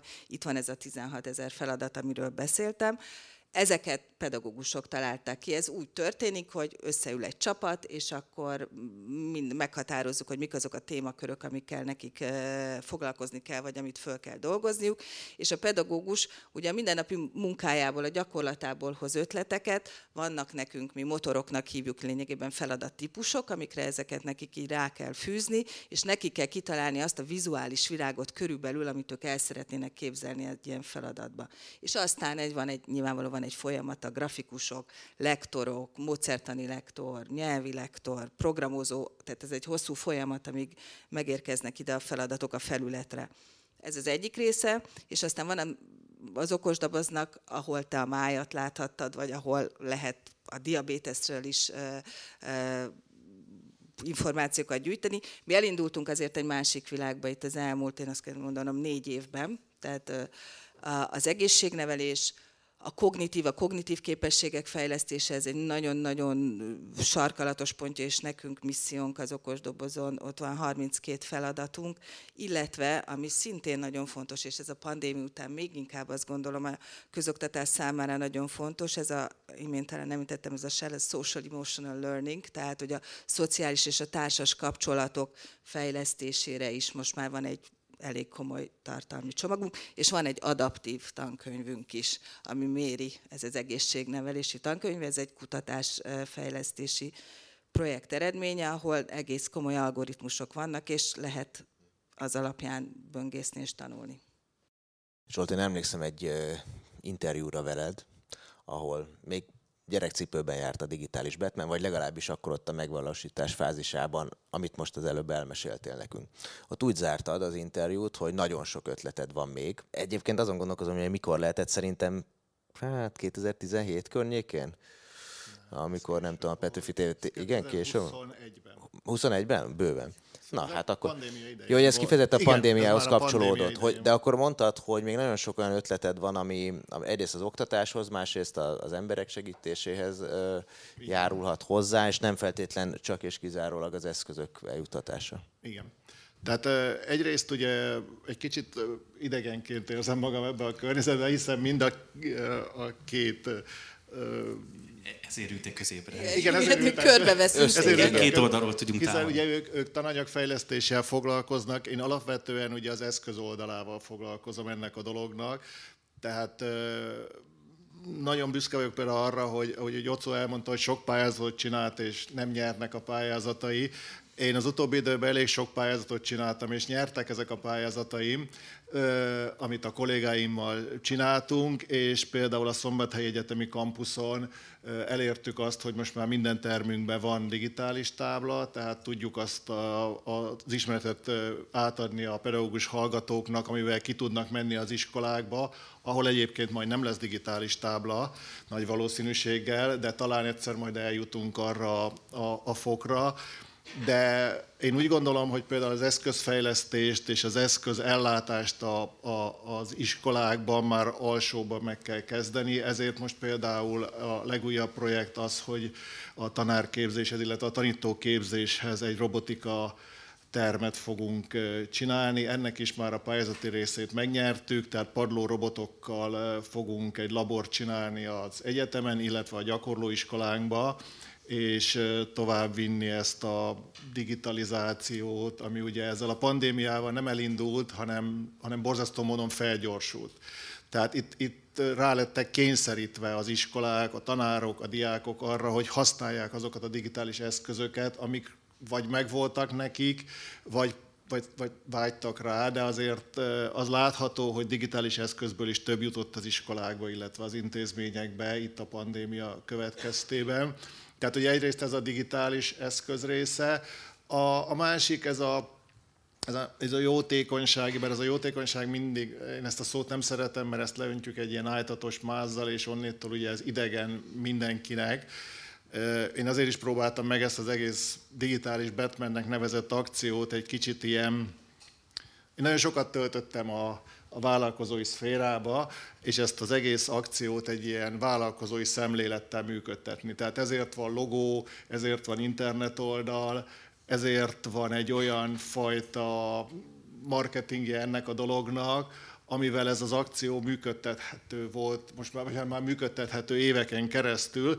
Mm, voltak, akik ezt rossz szemmel nézték, hiszen jótékonyság, meg marketing, meg de, de egyébként ez a, ez a dolog megállt volna 10 darab eszköznél. Így több mint 500 gyerek jutott eszközökhöz, és hát a, az utóbbi időben például a, itt a, az ukrán háború kapcsán több olyan gyerekhez jutott eszköz, akik, akik Ukrajnából menekültek. Itt volt például egy olyan kisfiú, ez volt a, az egész akciónak a leg számomra megrázóbb része, aki Mariupolból a bombázások idején menekült, és a tanárok elmondása szerint kettő hónapja nem szólalt meg, és amikor kapott egy laptopot, akkor megszólalt, hogy ezt hazaviheti-e. És, és tehát az az arckifejezés, az, az az sok mindent elmondott, és ugye hát az ilyen, ilyen pátoszosan hangzik, de valahol ezért érdemes ezt a dolgot csinálni, és ugye például az internet oldalon én ezért is csináltam egy olyan ö, mappát, ahol ilyen gyerekarcok vannak. És, és ha azt valaki egyszer végignézi, akkor, akkor azért ott sok, és ezek a gyerekek használt laptopot kapnak, használt ö, okostelefon, és az a típusú öröm, ami, ami megjelenik az arcukon, azért az sok mindent elmond, hiszen, hiszen nincsenek ilyen eszközeik. És amiről itt az előző beszélgetésben is beszéltek a, a, a megszólalók, hogy óriásiak a különbségek a, az egyes iskolák között. Én szeretem ezeket mindig ilyen saját sztorikon keresztül megvilágítani, amikor a, a saját lányom egy általános általános iskolából átment egy gyakorló iskolába, tehát egy kvázi elitiskolába, akkor beszélgettünk erről, hogy a, a normál általános iskolában ott mindig probléma volt, hogy kinek milyen cipője van, milyen telefonja van, és akkor megkezdtem tőle, hogy itt ebbe a, a, az iskolába is probléma, hogy kinek van iPhone-ja, és mondta, hogy itt ez szóba se kerül, itt mindenkinek az van. De ez, de ez egy ritkaság, tehát ezek a típusú intézmények kvázi rezervátumok. De nem ez a való világ. Tehát ha kimegyünk már kettő kilométer, nem többen, kettő kilométerrel, és ezt mindig hangsúlyozni szoktam, hogy Vas megyében. Tehát ami egy, egy az országon belül is egy, egy kiemeltebben jó módú vidék, már ott óriási különbségeket látunk a digitális ellátottságban, és, és sokat beszélhetünk arról, hogy hova kell eljutnunk, a finn példa mindenki előtt azt gondolom, hogy hát a, a álmaink, de alapvető eszközei nincsenek a gyerekeknek a mai napig sem. Tehát nincs internet. De például Szombathelyen, ami egy megyei város, voltam olyan helyen, ahova vittünk egy, egy táblagépet, ahol víz nem volt a lakásban. Hát igen, ez is hozzá kapcsolódik szervesen eh, ehhez a témához és a digitalizációhoz, és így is felforgató a digitalizáció, így is lehet értelmezni. A Makers Red Box az, eh, hogy ismerjük meg egy kicsit jobban a, a terméket, az egy, az egy fizikai termék is egyúttal. Tehát ahogy én néztem a, a videóban, ott egy konkrét dobozt raktak le, amit aztán kinyitottak, és számos mindenből eh, tevődött össze. Vagy ez a része, ez inkább csak egy ilyen ha már az üzletet emlegettük, a marketingfogás. Van egy szuperhősös dobozuk. Igen. Igen, mindig az, a, az szokott az első kérdés lenni, hogy mi van a dobozban, és erre a legnehezebb válaszolni. Egyébként meg nem olyan nagyon nehéz válaszolni, a dobozban motiváció van. Igen, a Maker Setbox az fizikai valójában is megjelenik, amikor egy iskola megvásárolja tőlünk a egyébként projekt alapú programcsomagot, akkor kap egy társasjátékhoz hasonló, még annál talán kicsit nagyobb méretű dobozt, amiben mindenféle eszközök vannak, amik segítik a pedagógusokat arra, abban, hogy felkészüljenek arra a projektre, amit ők meg fognak valósítani a gyerekekkel, de ennél sokkal mélyebb kapcsolatunk van a fizikai valósággal, ugyanis a Maker Setbox egy alkotópedagógia elnevezést viselő módszerrel dolgozik.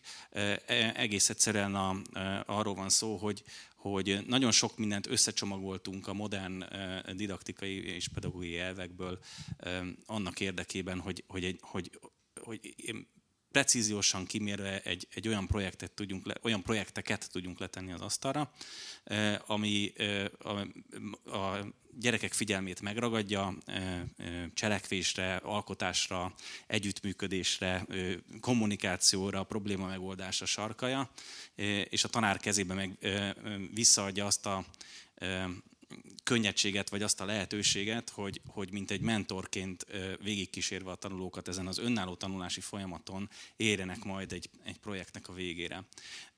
A, a STEM kultúrából indulunk, nem tudom ez mennyire ismerős itt ugye a, a, a diasoron egy pillanatra feltűnt ez a fogalom is.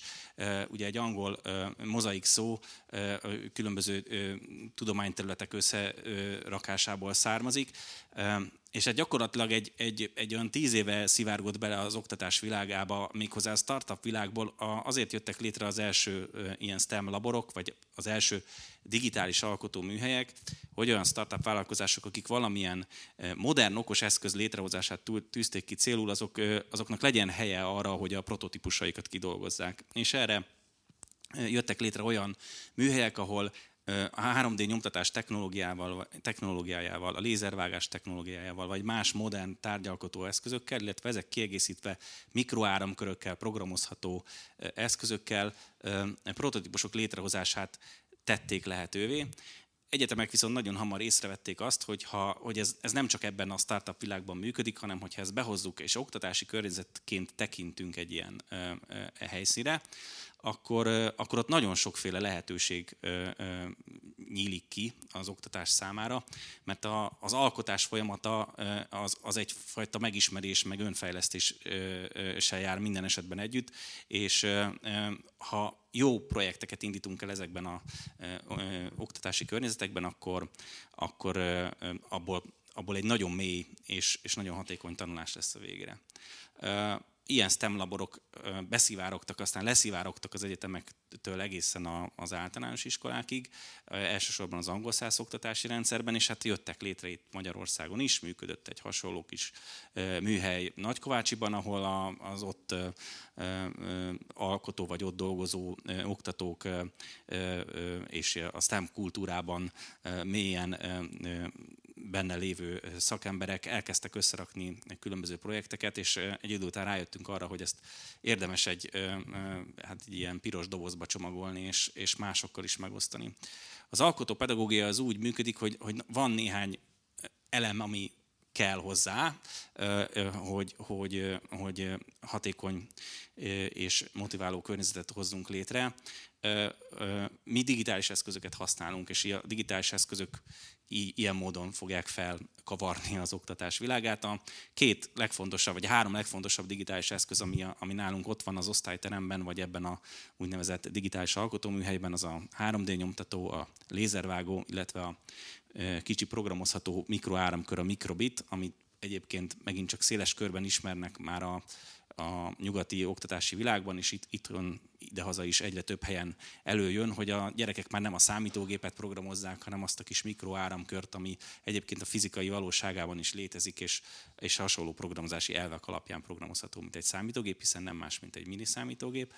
És ezeknek az eszközöknek a segítségével működő, interaktív, valamilyen funkciót megvalósítható tárgyakat tudunk létrehozni.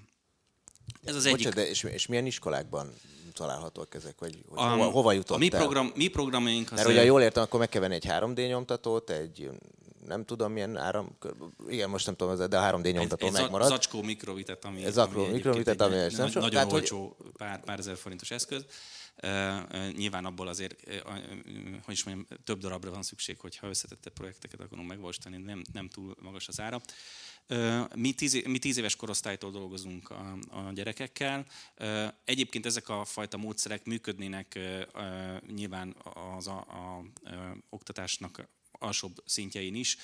Oda azért egy picit más jellegű tevékenységeket kellene bevinni, úgyhogy mi 10-11 éves korosztálytól a 99 évesig, hogy már társasjátékok irányába jövünk, akkor ugye a dobozokon így szokott föl tüntetve lenni az ajánlott korosztály. Valóban működik egyébként a módszer felnőttekkel is, és nagyon érdekes csapatépítő, meg, meg egyéb tréningeket lehet megvostani hasonló elvek mentén. De mi mást is csomagolunk a dobozba. Minden esetben csomagolunk egy történetet úgy működnek a projektjeink, mint ahogyan a népszerű videómegosztó portálokon a sorozatok. Minden egyes alkalom nálunk egyébként minden doboz 16 alkalomból áll, és minden egyes alkalom valami olyan fordulattal ér véget, hogy, hogy azt szeretnénk elérni, Bocsánat, hogy Balázs, csak, hogy, hogy, hogy igen, hogy, hogy nem biztos, hogy lesz idő az egészet végigmondani, hogy szerintem fontosabb vagy érdekesebb a beszélgetés szempontjából, hogyha ez fölkeltette az érdeklődését valakinek, vagy szeretné, hogy a gyereke ezen keresztül edukálódjon, akkor hol van lehetősége? Tehát, hogy a, a Maker's Red Box az hogyan jut el a felhasználóhoz, a gyerekekhez, az milyen ö, intézmények vásárolják meg az ehhez szükséges infrastruktúrát, és hogyan tudják ezt megtenni? És kik azok egyáltalán, akik ezt megtették? Most nem egy listára gondolok, csak hogy most hova írassam be a gyerekemet, majd nem tudom, tíz év múlva azt azért elmondom, hogy 25 országban vagyunk ott, természetesen Magyarországon is igyekszünk minél több helyre eljutni. Magyarországon nagy, nagyságrendileg egy olyan 100 20-130 ilyen digitális alkotóműhely működik. Többek között itt a nem messzi Marci téri műveldési központban is mi magunk létrehoztunk egy ilyen termet, ahova a környékbeli intézményből jöhetnek a, a tanulók, illetve a, az MTK stadion oldalában üzemeltetünk egy Edu Fun digitális élményközpont néven futó központot, ahol Egyébként az alkotópedagógián kívül a e, mindenféle modern technológia, digitális technológiával foglalkozunk, tehát ott oktatási robotok, e, e, önkifejezést szolgáló digitális eszközök, egyebek találhatók meg. De egyébként a Maker Setboxot intézmények vásárolják, tehát a, a, a, azt lehet gondolni, hogy ez most egy elérhetetlen állam, de valójában nem. Egy-egy ilyen labor felszerelése az egy, az egy kb. 4 millió forintos költség, amiből el lehet indítani egy, egy, egy, egy ilyen iskolai STEM labort, onnét hogy négy darab üres fal van, tehát hogy alapból építjük föl magát a tantermet, és ha ha iskolák valamilyen általában Magyarországon pályázati forrásból ezekhez az eszközökhöz hozzájutnak, vagy szerencsésebb területen működő iskolák, mondjuk a szülők vagy alapítvány támogatásból megvásárolják ezeket az eszközöket, akkor, akkor az iskolán belül is működnek ezek a programok. Oké, okay, most azt látom, hogy két világ találkozik. Az egyik azt mondja, hogy Vas megyében sincs mindenkinek internet, a, a másik pedig 4 millió forintból tud felépíteni labort, és ezt nem azt mondom, hogy ez probléma, csak ugye az is a beszélgetésnek a része, hogy hogyan jut el, hogyha már itt a film példát néztük meg, a Zürichi példát, és nem gondoltuk, hogy holnap ilyen lesz az oktatás, de hogy hogyan jut el, és akkor még a szegregációról ne is beszéljünk, akik mondjuk hátrányos helyzetben vannak ilyen-olyan szempontok miatt az edukáció. Tehát, hogyha most az okos dobozhoz fordulok, akkor ki, kinek elérhető ez most hát Az okos doboz mindenkinek elérhető, mindenkinek és elérhető. ingyenesen elérhető, uh-huh. egy online platform, és ezen nem is akarunk igazából változtatni. Ez nyilvánvaló, nekünk vannak megélhetési nehézségeink, de ezzel nekünk kell megküzdeni. Alapvetően az, az nekünk a missziónk, hogy az okos doboznak az a tartalmi egysége, amire már utáltam korábban, az mindenkinek, mindenhol ingyenesen elérhető. De mivel nincsen mindenhol internet, én magam jártam, voltak nekünk különböző, mert lényegében mi projektekből tartjuk fönt magunkat, oktatási projekteket, tartalomfejlesztési projekteket végzünk. Én magam jártam olyan iskolában, monok, monokon például, vagy, vagy Pápa környékén, ahol nem volt internet, és hiába volt ingyenes az okosdoboz, nem, nem tudták használni. Uh, igen, kérdés ez a válasz, hogy mi, mi próbáljuk, és, és ez, ez, ezt, ezt minden újonnan fejlesztett tartalmunk továbbra is, reméljük, hogy még egy ideig ingyenesen elérhető lesz, illetve a, amit mi, és ez már egy másik irány, amiben elindultunk, ez a, utaltam rá korábban, és és máshol is itt volt szó, hogy a képesség és készségfejlesztés, mert a Pitagorasz tételt lehet így is úgy is megtanulni, de nagyon, nagyon sok változatot én már nem tudok kitalálni, viszont az nagyon fontos, hogy a különböző kognitív és szociális képességei a gyerekeknek fejlesztve legyenek, és ez, ez az az, az út, amin mi még elindultunk.